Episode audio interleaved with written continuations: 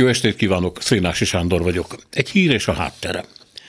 Egy hónappal ezelőtt a Fehérház közölt, hogy nem tesz eleget az ukrán elnök kérésének, és nem ad át Atakemes rakétarendszert, amivel 180 kilométeres célpontok is leküzdhetők. Nem sokkal a bejelentés után egy kongresszusi képviselő azonban azt mondta az NBC Newsnak, hogy rakétaügyben a vita még folyik.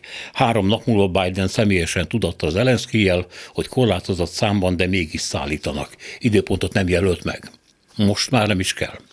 Az ukrán vezető ugyanis megírta, hogy a fegyvert bevetették nagy sikerrel, és ez nyilván a tegnapi Berdjansz kitámadásra vonatkozik, ahol egy csapással állítólag kilenc orosz harci helikoptert semmisítettek meg.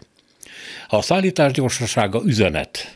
Amerika azt akarja közölni baráttal és ellenséggel, de főleg Ukrajnával, hogy a fókusz annyira nem helyeződhet át az izraeli helyzetre, hogy az ukrán fegyverellátással problémák legyenek.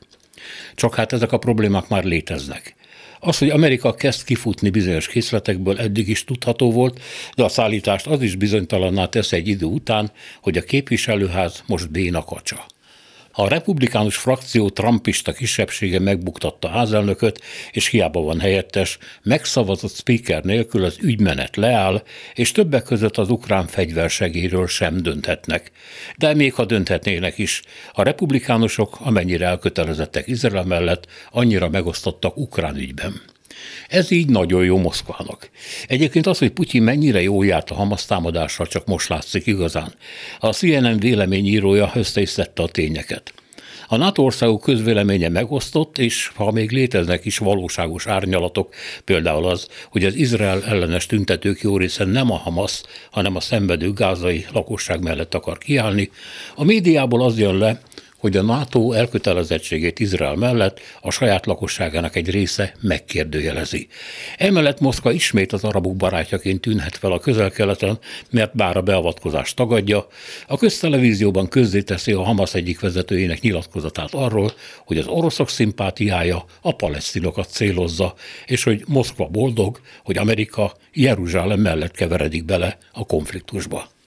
Ráadásul a csaléteknek felhasznált Hamas gyilkos támadásának az is következménye, hogy az orosz-iráni kapcsolat minden eddiginél szorosabb, és maguk mellett tudhatják Kínát is, amely általában a civilek védelmére szólított fel és közvetítést ígért, de a Hamasról épp úgy nem ejtett szót, mint az oroszok.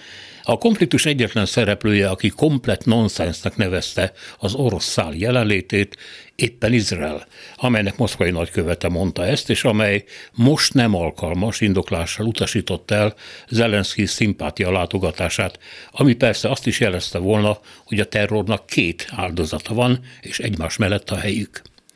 Csak hogy Izrael nem akar újat húzni a Szíriában katonai erővel bíró Putyinnal, már így is két fronton harcol, és nem tudni, hogy az elkerülhetetlen civil-palesztin veszteségekre mennyire durván reagálnak majd a cisziordániai arabok.